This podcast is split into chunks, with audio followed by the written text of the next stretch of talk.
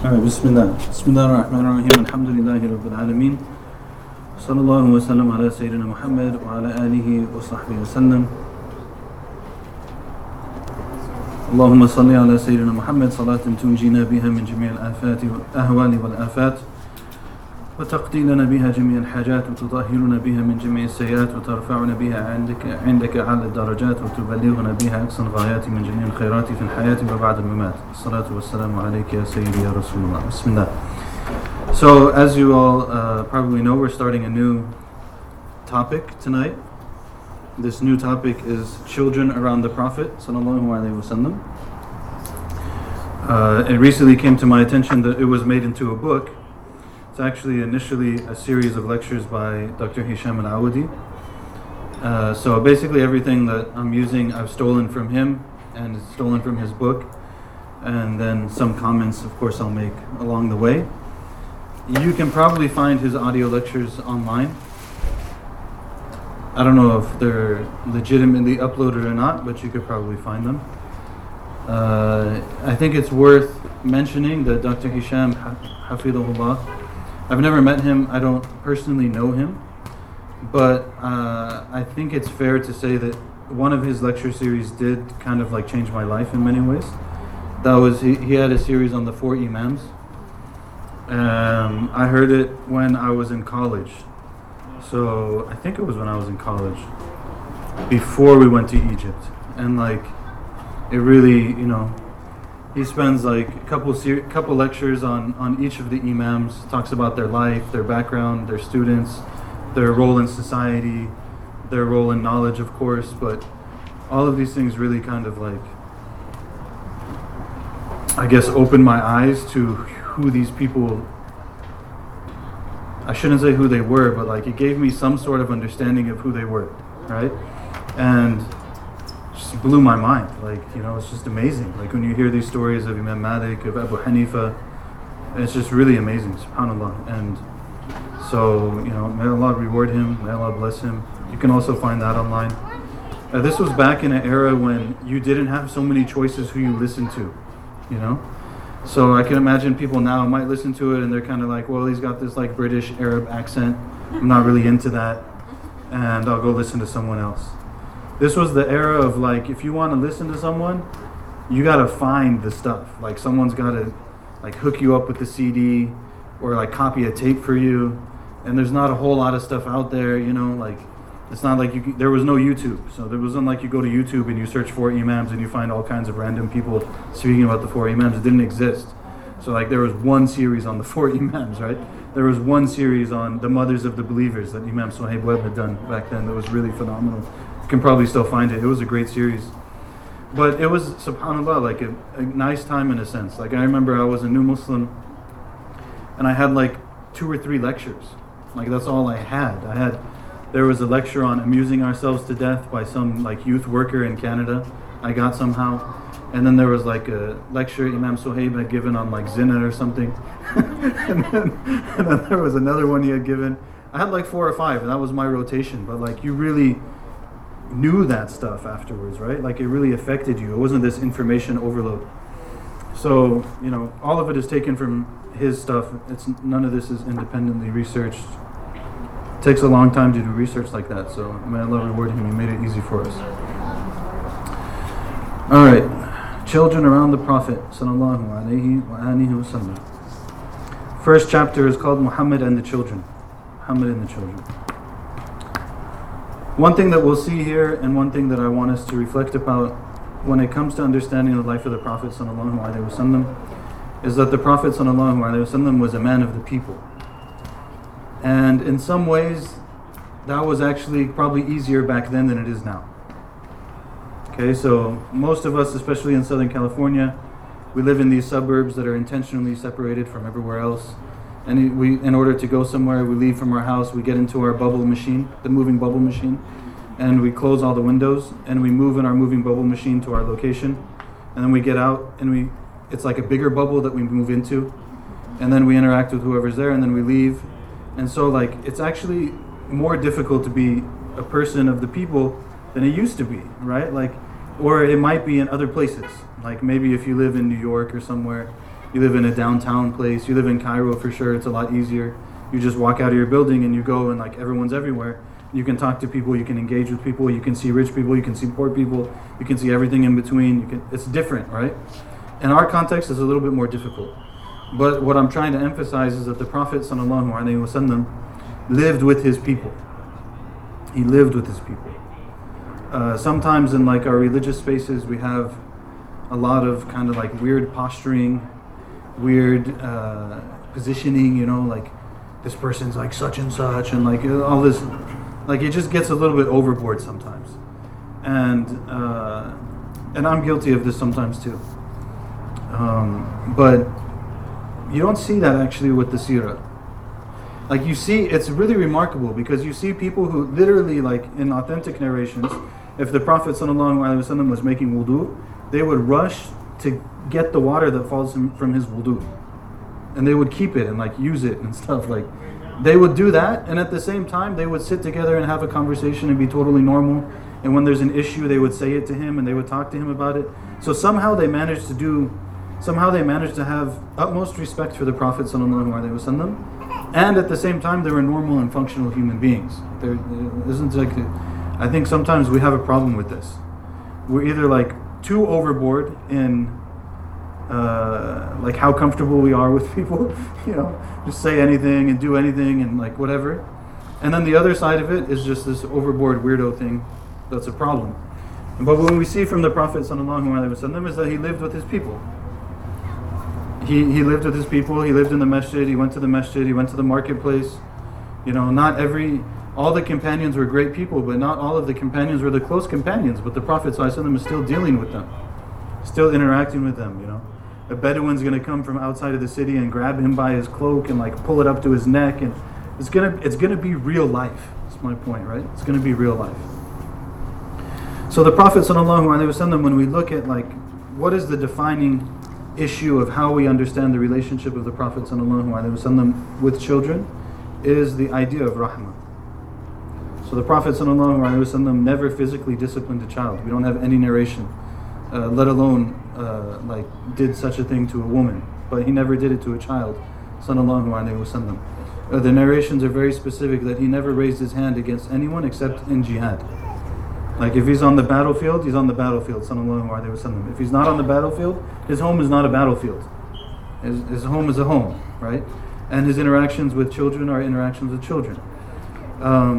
We even have narrations, like one of them that's mentioned here is the narration that the Prophet ﷺ was one time holding like a baby, a woman's child, which also is very normal, right? You know, one of the things about close communities and about extended families and big families and stuff is that people know how to deal with children.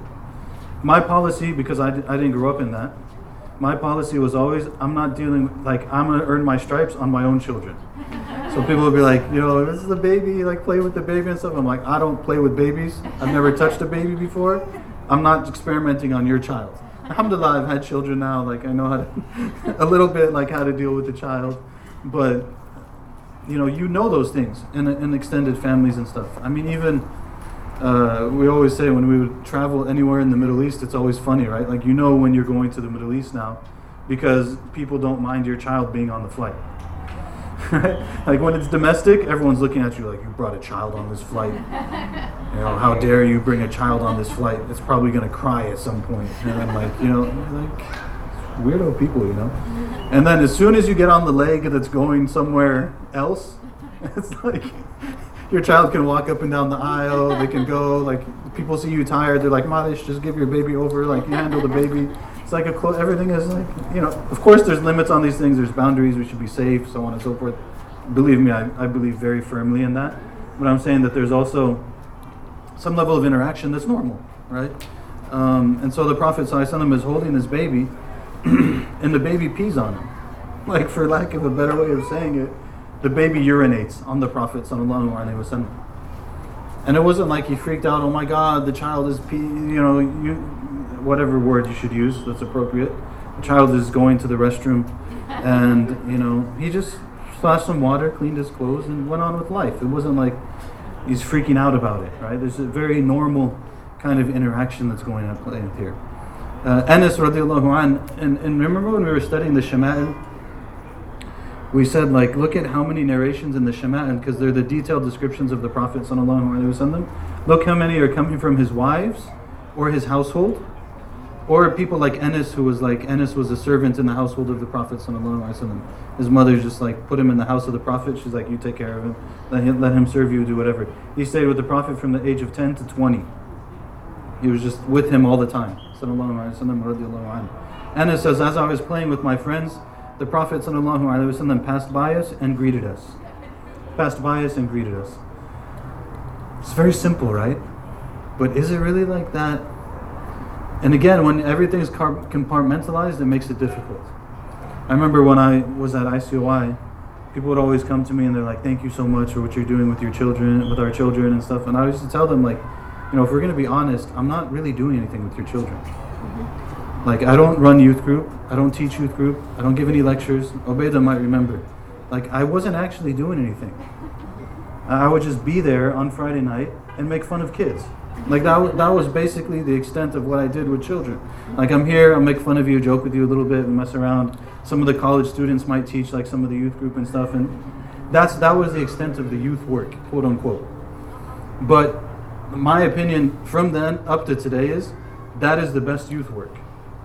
Like, the teacher's around, the religious person is around or whatever. They say salam, they ask them how they're doing, they maybe share like a little reflection here and there, and they just live with them in a very normal way. Not this like, we're going to sit in the classroom, you're 10 years old, you're going to sit in the classroom, you have to listen to me lecture for the next 2 hours, and then I'm going to give you a test about it, and if you don't pass the test, then you're out, and all this. That's not how it was. Like, children are children. The Prophet ﷺ, Anas remembers what? He says, I was with some of my friends, the Prophet ﷺ walked by, he said, Salaam alaikum, we said, wa alaikum salam, and he kept walking, sallallahu alayhi wa sallam. But they see him, they interact with him, this is how education actually happens, right? Material is one thing, but education is something else.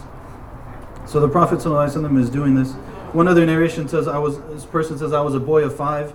I don't know about this narration, but he says, I was a boy of 5, and the Prophet ﷺ would take water and kind of like throw it in our face. He'd like play with us, he'd throw some water at us, you know. We play around like that, and that's what they remember from him, sallallahu alayhi wa sallam. Dr. Hisham says, how happy childhood memories are never forgotten. He knew that children love surprises and presents, including sweets and clothing. And when the Prophet ﷺ was given the first fruit of the season, after praying to Allah, he would give it to the youngest child there. You remember that one from the Shama'il? That he said that the Prophet ﷺ, when the harvest would come in Medina, the first harvest of the season would come, they'd bring the harvest to the Prophet ﷺ. He would take it and he would say, Allahumma barik lana fi thimarina wa rizqina. He would pray for the agriculture of Medina. He would pray for the people of Medina, and then he would take the date or whatever it is, and he would call the youngest person who's there, and he'd give them the date, and they'd eat it. That was how he did it, sallallahu alaihi wasallam. This is a kind of education, right? Because if we were really to like boil everything down. He said this, he did that, he did all of these things the Prophet ﷺ did. What is the Prophet really teaching people? Obviously he's teaching people that Allah exists, but he's teaching people, how do you live your life knowing that Allah exists and engaging with the people around you? How do you do that in a good way? That's really what the Sunnah boils down to, right? Like, how do I live with Allah? How do I live with the people? How do I have a good life? How do I give people their rights? How do I forgive people? How do I purify myself and do better for myself, and so on and so on. That's what he's teaching, sallallahu alayhi wa sallam, right? So it's not like you have to come over here and memorize this text and stuff. It's like he gives them the date, he calls this person, he makes dua for this person, he puts his hand on the head of this person, sallallahu alayhi wa sallam, whatever else it might be. So what's kind of really beautiful about, especially when we see how he dealt with children, sallallahu alayhi wa sallam, is very natural. It's very natural, very organic, very like, you know, the way you would want things to be. The other thing, and I'm going to say this, is that I always have to go out on a limb and say something controversial. But it's really easy to fake the funk when you're not around the people. Okay, so like, you know, we have... It's almost like a careful what you wish for type thing. But it's really easy to pretend you're something you're not when you're not dealing with people all the time. You know, and people aren't seeing you in different places, in different ways. Like I used to complain that when I was in Irvine that I used to complain, but at the same time I was happy about it. I couldn't go to the grocery store until it was 10 o'clock at night. So Irvine's like a small place, you know, there's so many Muslims.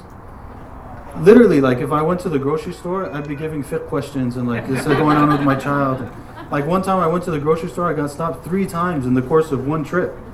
Like I was walking down the aisle and I was walking across the aisle and I looked and someone saw me.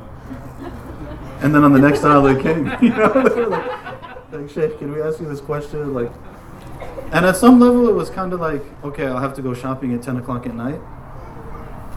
Or like sometimes I'd be walking in the neighborhood and like literally someone would drive up and like pull over. Like, you know, it's Irvine, so you feel comfortable. But otherwise you feel like it's kind of shady, right? Like you're walking down the street, someone just pulls up. I'm like checking the stickers on the back of their car. Like what kind of stickers do they have? Just a Muslim person, like, you know, can I ask you something? Is this and that? And at some level that's like, at some level you're like, you don't always want to deal with that. But at some level it's like, that's good. And like that's the way it should be. Like we all live together and you have questions and this and that. And like respect each other's privacy and like don't like knock on my door and stuff if you figure out where I live and everything. But at some level that's good, right? Like we need that with each other. And so you see that with the way that the Prophet ﷺ is. There's a beautiful story where the Prophet ﷺ, he role modeled and he taught again in a very natural way. So one time he was with, there was a woman and there was a child. And the mother, she called the child and she said like, basically come and sit with us and I'll give you something. She didn't specify what it was. But you know, like parents do with children, right? Like come here and I'll give you this, or like I'll get you something, just come over here and sit with us. You know, this bribing thing we do with our children. And then the Prophet ﷺ asked her, he said, what were you going to give the child? And she said, some dates. And he told her, sallallahu alayhi wa sallam, if you don't give him something, that would count against you as a lie. It's very interesting, right? Like, it's a very simple story, but it's a very interesting story. Like, you said that you were going to give the child something if he came over and sat down. So what is it that you were going to give him? Because if you weren't actually going to fulfill that, that would be a lie. So figure out some other way to say it, right? It's a very simple thing. People look at it and be like, oh, you know, but it's a parent, you can do this, and so on and so forth. What is the Prophet ﷺ teaching the people? Teaching the people, you have to be honest. You have to tell the truth. If you say you're going to give someone something, you have to give them something. You have to follow through on it. And your child should know from you that you're telling them the truth. Because if you do that to them a couple times, like, come over, sit here, and then you don't give them anything, they're not going to trust you. And if the relationship becomes like, I don't know, when my mom or dad is telling the truth and when they're not telling the truth, when they're just saying something, they're not saying something, like, this becomes a problem, right? Because all these relationships are built on trust. So the Prophet ﷺ really is teaching in like a very beautiful way. That narration always struck me. It's like, you know, don't lie to children. And I've heard Khala Nuha say this sometimes, like very strongly. Allah preserve her. You know, like, don't lie to children. Figure out some way to say it. If you don't want to, if you need to, like, you know, do some sort of like duck and move, if you need to duck and move, but don't lie to them. And to be honest with children. Same thing applies, like aunts, uncles, everything else, you know? Whatever it is, be honest with them. Then he goes into this section about what does the Prophet ﷺ look like to a child? It's a really interesting question, right? Sometimes it's good to do this kind of stuff. Like, I was in the... This is silly, but... I was in the room the other day, in our room, and, like, the bed is there, you know? I have no idea why I did it, but I was standing on the... got up on the bed, I was standing on the bed. And I started looking around the room, right? And I was like, wow, the room looks so different. Like, stand on the bed, the room looks so different, right? Stand on the chair, like go somewhere where you're used to being and stand on something. Or like sit all the way down, lay down, look at the room from below. Looks very different, right? So he says like, what is it look like to the children when they look at the Prophet ﷺ? You think about it, we have these descriptions of the Prophet sallallahu alaihi wasallam. What does it look like if you think about how it would look like from the angle of a child, right? And how old was he sallallahu alaihi wasallam at different ages, different... So we know the Prophet sallallahu alaihi wasallam is how old when the revelation begins? 40. How long were they in Mecca? 13 years. So after they leave to... When they go to Medina, the Prophet sallallahu alaihi wasallam is 53, right? And they stay in Medina for roughly 10 years, then the Prophet sallallahu alaihi wasallam dies at the age of like 62, 63 years old. Sallallahu alaihi wasallam. It's very important to consider this, right? So you read all the stories of how he was with children, how he interacted with children. Most of them, many of them are happening in Medina. So you imagine that this is a man in his 50s, sallallahu alaihi wasallam. He's in his 50s, he's interacting in this way, playing in this way, so on and so forth. So it has a big, that has its own impact, right? Children, there's actually, he mentions there's a research that showed that babies preferred handsome faces over not handsome faces. It's a funny thing to think about, but like there's some truth to it, right?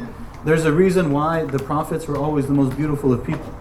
Like, yeah, Prophet Yusuf was the most beautiful. The Prophet sallallahu alaihi wasallam was even more beautiful than Sayyidina Yusuf alayhi salam. But like all of them were good looking in a sense, you know, corruption and fasad and all that stuff aside, they were handsome and good looking people. So when the Prophet ﷺ is being looked at by a child, they like to look at him. They asked him in one narration, someone asked him, is the face of the Prophet ﷺ, was it like a sword or was it like the moon? It's a very interesting question, right?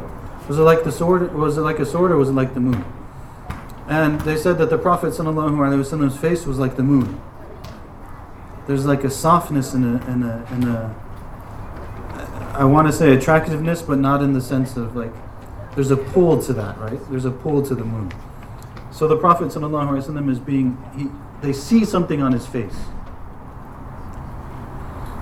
And again, these kind of things are, they're important. Like, you don't want to overdo it. You don't want to assume too much. But there are things that you see on people's faces.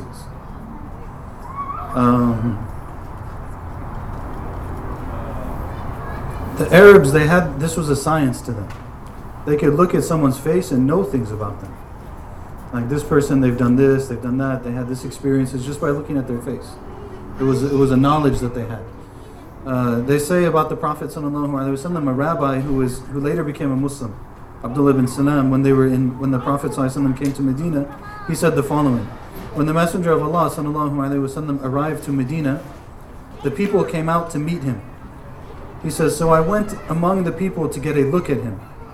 When I gazed upon his face, I knew that this was not the face of a liar. It's a very interesting statement, right? He says, I looked at his face and I knew that this is not the face of a liar. Sallallahu alaihi wasallam. Right? Sometimes you look at someone and you're like, a little bit of roughness here.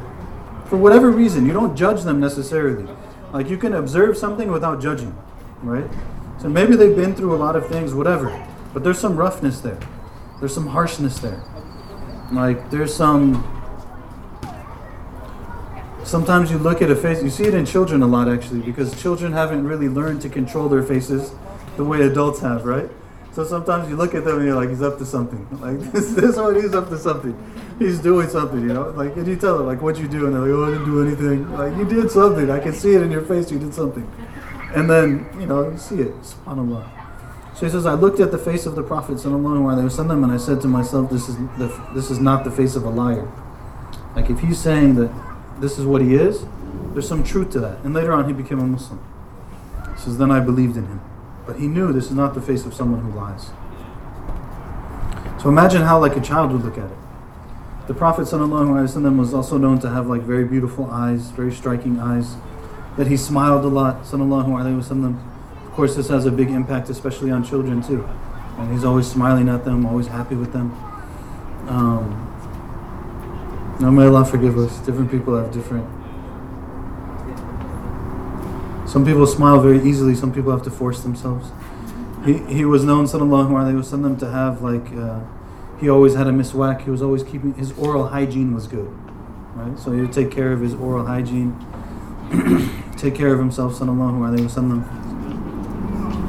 He spoke clearly, sallallahu alaihi wasallam. Yes, I don't do like half of these things. He spoke very clearly, spoke very slowly. Children, you know, even when you think about children too, like you don't talk to them the same way you talk to adults, right? Like you might speak a little bit differently, say things a little bit differently.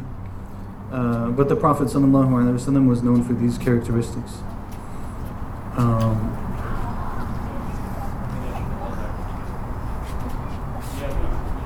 I'm going to read this paragraph. Even when he was around 60 years old, the Prophet ﷺ had very few gray hairs. Why is it relevant? He said, because to the children around him, he wasn't perceived as an aging grandfather, but rather as an approachable adult. I'm not so sure about this point. It's his reflection. I'm not sure I really agree on it, but I want to get to the other point. Besides being a prophet, the Prophet ﷺ was also like a father figure to the people. It was this latter aspect which endeared them to him. Presumably, introducing Muhammad as the Prophet ﷺ would have gone over the heads of younger children, but the perception of him as a father figure could reach across all age groups. And this, I think, is really interesting, right? So it's not that, like,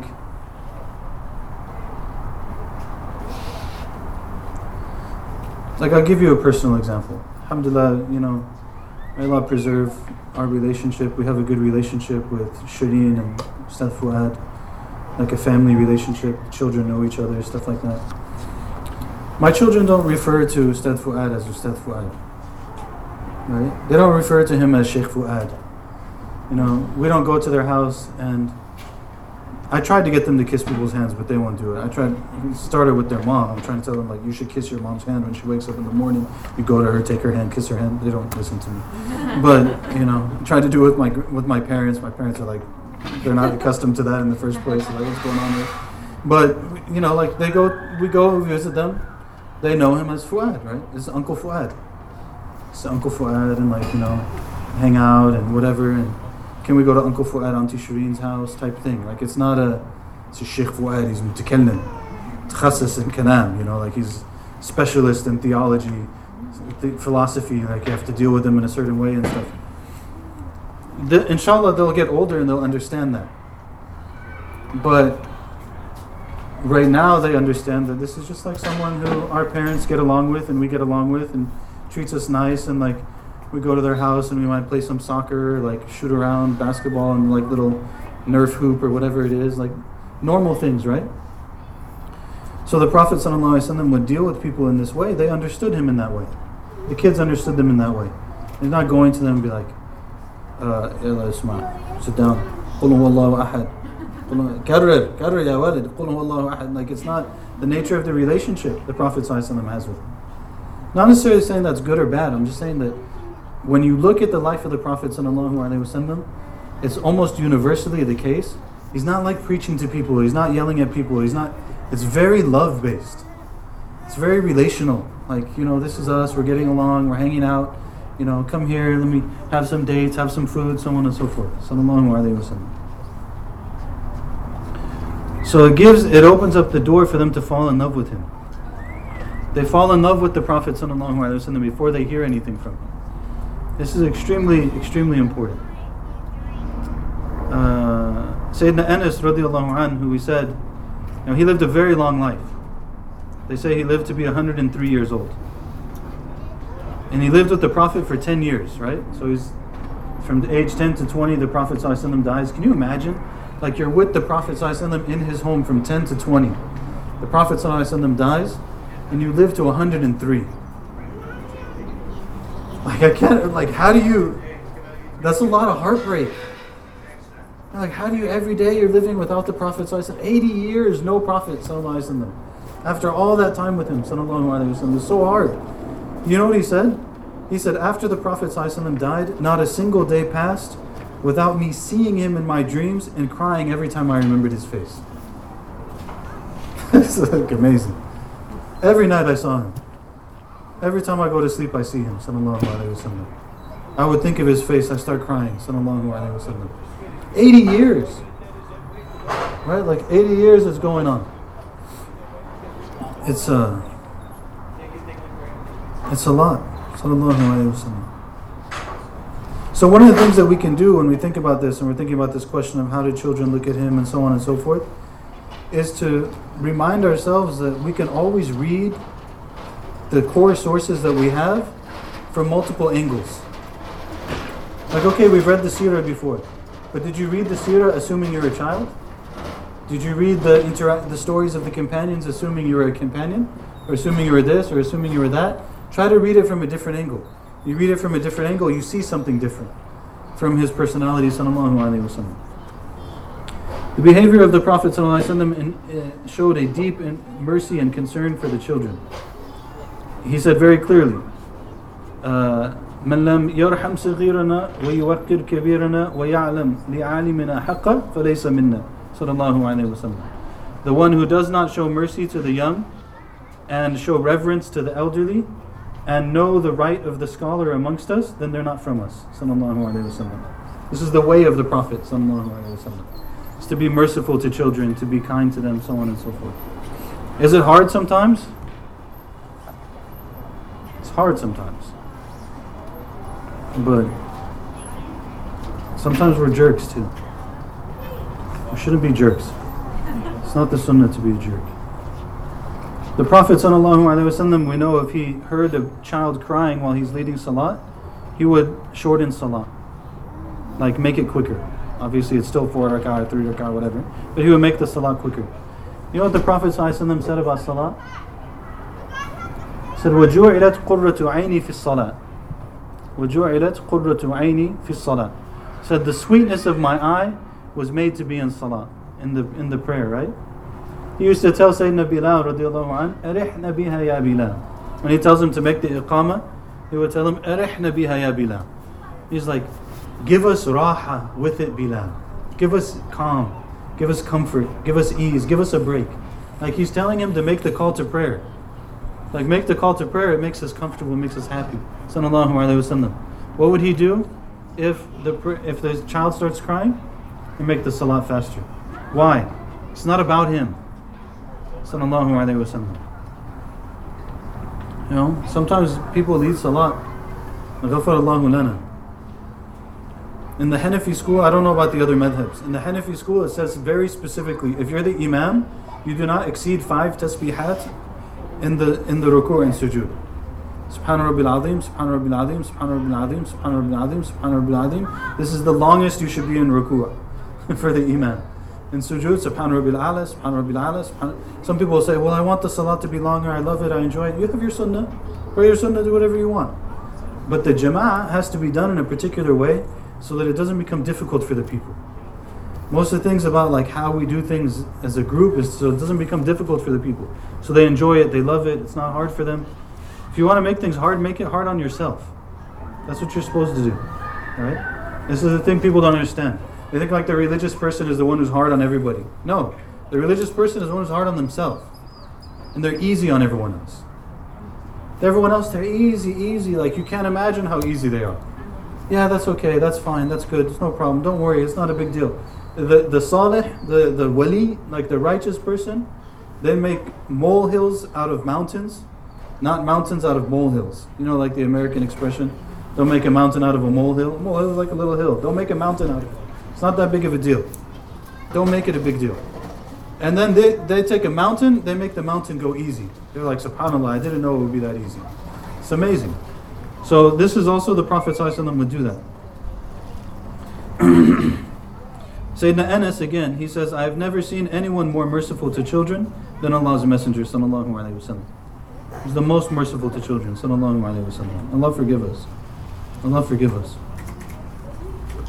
It's not a matter of just reading it, right? It's hard. You have to do it. What are some of the ages? We already mentioned Anas is 10 to 20. Hassan ibn Ali, the grandson of the Prophet sallallahu alaihi wasallam, and his brother Hussein, who's a year younger than him. Hassan was born 3 years before the migration to Medina. Okay? So that means Hassan is living with the Prophet sallallahu alaihi wasallam. He's what? Age 3 to 13. Hassan is 3 to 13. Hussein would be 2 to 12. Anas is 10 to 20. Ibn Abbas radiallahu anhu is 3 to 13 also. you have like a little group of young, like amazing companions, right? Now, Abdullah ibn Umar was young. Abdullah ibn Abbas was young. Hassan ibn Ali was young. Hussein ibn Ali was young. Umama was young. All these people, subhanAllah, they're all growing up around the Prophet sallallahu alaihi wasallam. And you know, I think like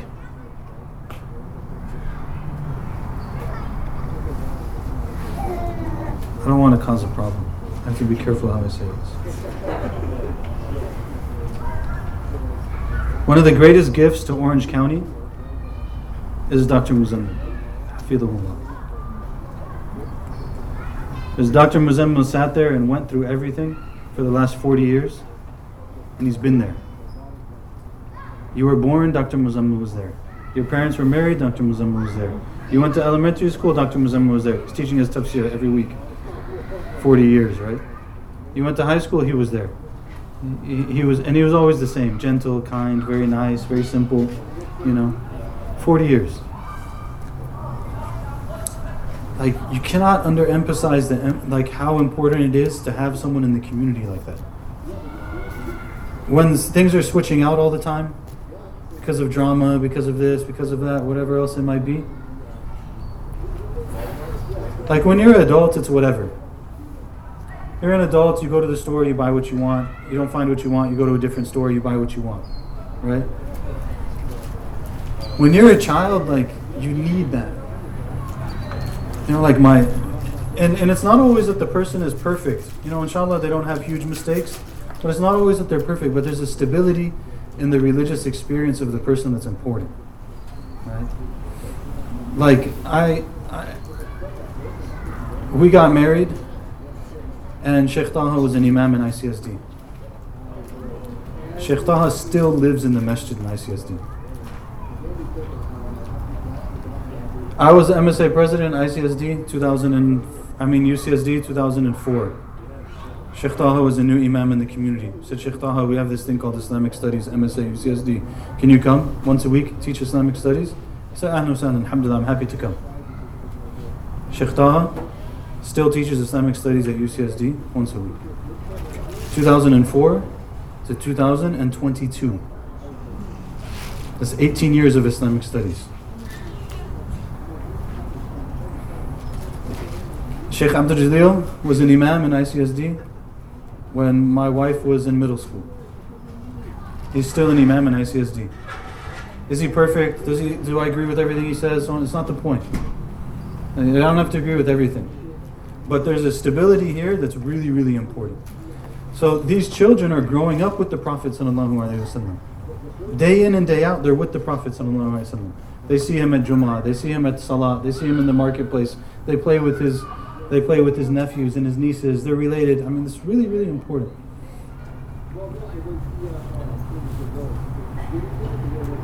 And the Prophet's in his 50s, right?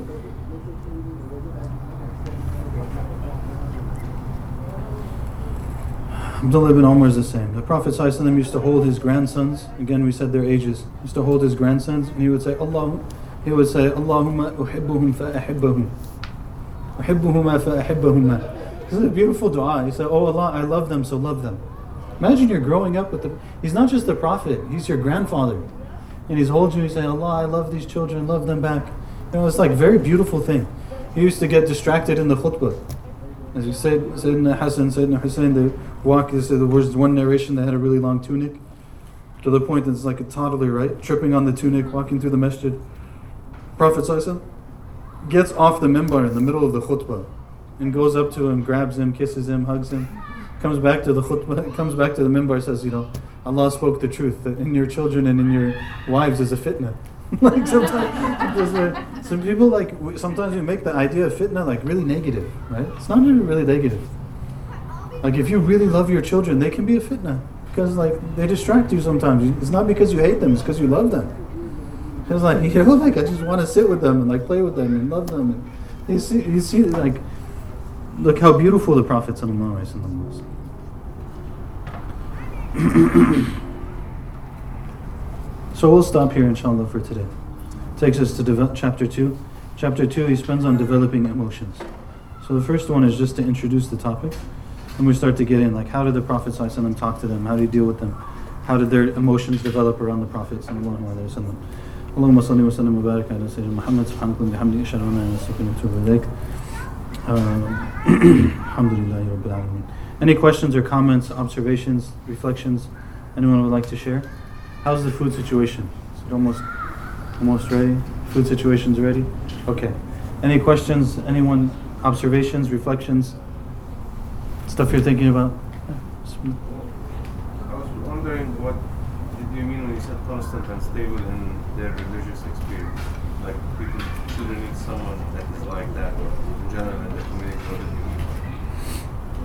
What I mean is, like, even if you have good imams, if they change every 2 years, 3 years, it creates a disruption in the person's religious experience. I'm not putting blame on anyone. I'm not saying, like, there's a whole lot of reasons that can happen, right? But a person who's like 5 years old and they see the imam and they smile at them and they laugh and they joke with them, they ask them questions, like we're going to see with the Prophet ﷺ. Like, he knew about the kids' pets and stuff, you know? They play sports with them, they play with them at the park, they see them at the picnic. This is the other thing, like, our understanding of what a religious teacher does has become corrupted a little bit, because we're in a very, like, business-oriented culture, right? So people look at it now like, okay, yeah, we'll invite the imam, give them $300, give the khutbah. Types of, like, can anyone live off $1,200? Is the point for the person to just give you the khutbah? Is the point for the person to be part of your life? When you hire an imam, you're not hiring them to give a lecture. Now I was thinking about, like, okay, Shaykh Taha in ICSD right now. Shaykh Taha gives khutbahs along with the other imam, and he teaches a single weekly lecture. That's it. Because why? Because the rest of his time is spent in the lives of the people. Meeting people, building relationships, talking to people, so on and so forth. Can you quantify it? Be like, we want you to go to X amount of dinner parties every single week, and it doesn't work that way. So, this is part of what the Prophet ﷺ was. He was, and it takes a lot of time, because it's all relational. I always say, like, when I came to ICOI, I spent about a year and a half, nobody talked to me. I feel like in Salah, you pray, talk to people ask question here, people ask question there, whatever. It took about a year and a half before people really started to care.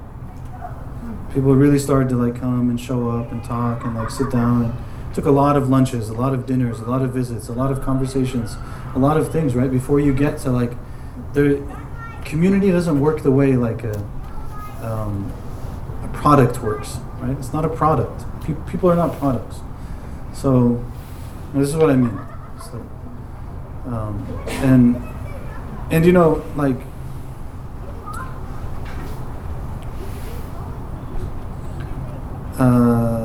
a different issue is that there's different fard kifaya that we have in our community. Communal obligations. Communal obligation, there's a communal obligation to establish a place of prayer. Absolutely true. You know which communal obligation comes before communal obligation of establishing a place of prayer? It's having someone to teach you your religion. Right? The Prophet ﷺ was in Mecca for a long time before there was a masjid. Someone has to be there to be able to teach you, to be able to spend time with you, so on and so forth, right? So, and it doesn't have to be under the same roof necessarily. Like, I think the way that we've done things with Islam in America is that we fulfill that always under the same roof. So the masjid has to be the place that hires the imam. And I don't mean the imam like the person who leads salat. I mean the imam like the person who leads the community, right? So the masjid is the only place that hires the person. Why? People would say, no, we want someone in our community, and we don't want them to be subject to the politics of the masjid. We just want them to be in our community. Okay, make it happen. Like, there's plenty of resources. We have a lot of resources, mashallah. So, and don't please understand this as some sort of subliminal messaging. It's not. Alhamdulillah, our life is great. Alhamdulillah, very, very happy. Very beautiful people that we spend time with. Everything is good. Alhamdulillah. But I'm just saying that, like, there's different ways. There's different ways to skin a cat, so to speak. I don't know. That's a very strange proverb, isn't it? I wonder what the story is behind that one. Some of these things, when you learn the story, you're like, wait a second. Like, the old man is, what is it? It's raining, it's pouring, the old man is snoring. He bumped his head, he went to bed, he didn't wake up in the morning. The old man died. Nobody realized the old man died. Like a ring around the roses, pocket full of posies, ashes, ashes, we all fall down. Like we all died. It's the plague, right? It's about the plague. There's the posies. No one thinks about it. I wonder why we're talking about skinning cats, but there's got to be some interesting story behind it. Anyways, what else? Yes? So you mentioned that the Prophet leaves in the middle of Salah, picked up Hassan alayhi salam and kissed him, right? And you're a father now yourself, so what advice would you give? Like, within the United States, at least in American life, your kids are in school most of the time, they're with other people. So when they're with you, you just want to like overload them with information, right? Because to make up for all the time that they were out. And sometimes, how do you keep it light and not feel like you're nagging them versus like, but trying to give them a good example? You know, I feel like it's a very delicate sort of balance, because sometimes like my daughter is a little bit different, she's older, but like my 9-year-old son, he's totally interested in the video games. He doesn't want me to like really sit and lecture him on things or what, you know, it's like I know, Allah's the greatest, the Prophet is the greatest, you know. So how do you do that without like getting mad at them and telling them to be quiet and listen to you? I don't know that I'm the best person to answer that. I don't know what's going to happen with my children, right? Like I have the way that I deal with them. I don't know that it's going to work, right? So like, please keep this in mind. Like anything I tell you, I'm in the midst of a living experiment, right? Like my son is 8 years old, very early. We haven't really even opened the whole like girls thing yet. We're getting in that stage, but you know, like he's not, but getting close. But I don't know. My default is that I'm very light. I believe really strongly like I need to be what it is that I want my kids to be. And that has to like flow from everything that I do, and they have to see that, and they have to feel that, and they have to, you know, experience that. And I feel very strongly that Islam is not a way of life. I know that's the common refrain.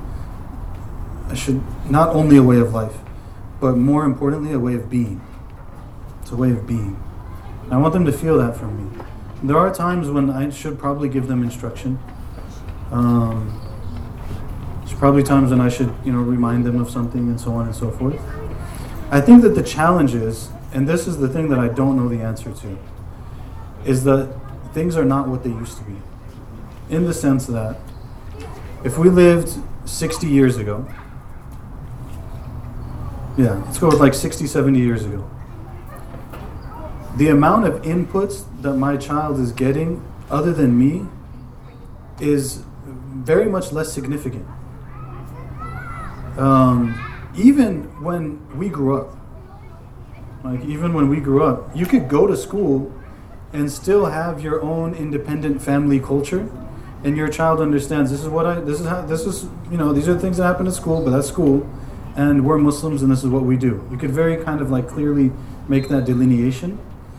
But quite frankly, I think that technology has screwed all of that up. So now the dominant input that a person is getting is not just like whatever shows up on the TV screen. They're choosing it.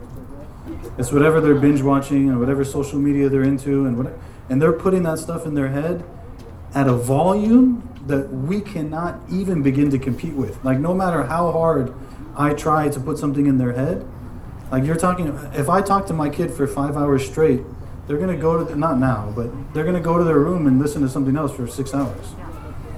So like, who's going to win? That other stuff's going to win because it's nefs too. Like the nefs always wants to win. It's easy to win. If you're speaking to the nefs, it's easy to win. And what we're trying to tell them is not that. We're trying to call them to their soul and their spirit and the best of who they could be and so on and so forth. That's not easy. So, you know, to me, this is, I don't know. I feel like we really need to limit how much of that other stuff is happening. I just don't know how reasonable it is to even do that. How it's even possible, right? Because drugs are difficult. Like, once you're an addict, you're an addict.